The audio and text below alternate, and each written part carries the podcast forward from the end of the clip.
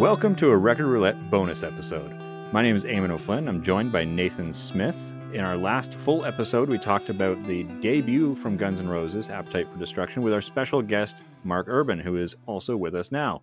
Among other things, Guns N' Roses is known for the incredible guitar work of Slash, an icon in his own right. The question I want you guys to answer today is simple who is your favorite guitarist? Emphasis on favorite. We're not talking about the best necessarily, although you're free to believe that your favorite is the best. Nathan, let's start with you. All right. Well, uh, I'll preface this by saying that while I like the band that uh, this individual plays in, I'm not a huge fan of the band.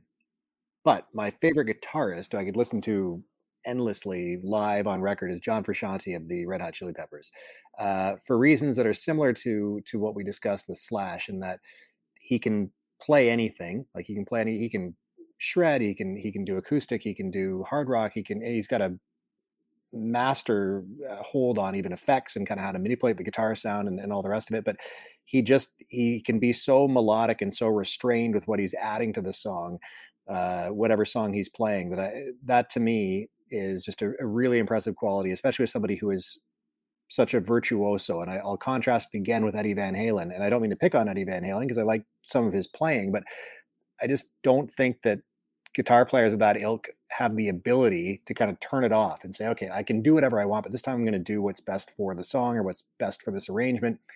And for me, Frusciante does it all the time. And because I'm so bad at, well, because in general I'm not funky, let alone being able to play funk, I appreciate somebody that kind of has that rhythm that can sort of slide into the bass lines and the and the uh, the drums the way that he can.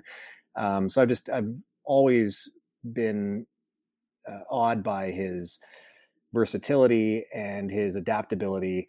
Um, pretty good songwriter as well, but just as a pure guitar player, I could listen to him and Flea play off each other in in jams endlessly. So he's he's my pick, John Frusciante. All right, what about you, Mark? You're the real expert here, so your opinion uh, is the uh, only one that matters. Exactly. And my issues with the Red Hot Chili Peppers are not because of John Frusciante. I think he's an amazing guitar player, and I I could also listen to him play all day. Uh, so my pick is The Edge from U2. And the reason for that is because uh, U2 is my favorite band. And I think it's that what he's done with different types of sounds for those songs is so interesting. And I think he's a guitar player that's always innovating, trying new things. And people rag on him a lot because he uses a lot of effects pedals. But it's like what is the point? Is it is the point like standing on stage and trying to be the best guitar player in the world or is it just serving the song? And that's what i care about right? That's why i really like johnny marr as well you ever heard of johnny marr guitar solo no they don't exist he doesn't play them right same thing the edge plays some very minimal solos that work very well for the song the solo in one is four notes and it sounds amazing. And you're like, that is perfect for this song. Also, some of the riffs he's written, bad. He also wrote the riff for Where the Streets Have No Name. It's one of the greatest openings to his album it. ever in 6 8 time, which is so strange. And then it changes to 4 4 time. That was all him. He came up with all of that. So it's just incredible. And a lot of his, yeah, it's dotted eighth note delay. But who else does that? it's the edge, mm-hmm. right? That's what he does, and that's his sound. And he did innovate quite a bit. Achtung Baby, the guitar work on that album sounds very different to their earlier stuff. And then they did that dance album in the 90s, pop with very different ty- types of playing on it. And I just, I think he's, for me, he's my favorite. I could listen to him play forever. And his usage of different guitars, I can really respect because I love, like, I think in a, in a show, he'll play like 21 different guitars because they all sound different. Just a little. And I think Jimmy Page really summed it up quite a bit in the It Might Get Loud documentary, where he said that the Edge isn't really a guitar player; he's a sonic architect. That's what he called him.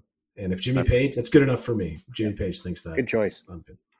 Yeah, that's a fantastic uh, choice. Yeah, yeah, he's he's a. I think in both cases, both of your picks are, are people that I think are immediately recognizable. I think you you know their sound, right? They have a they have a sound that it's not even like necessarily a consistent sound, but you just know who's who's playing there.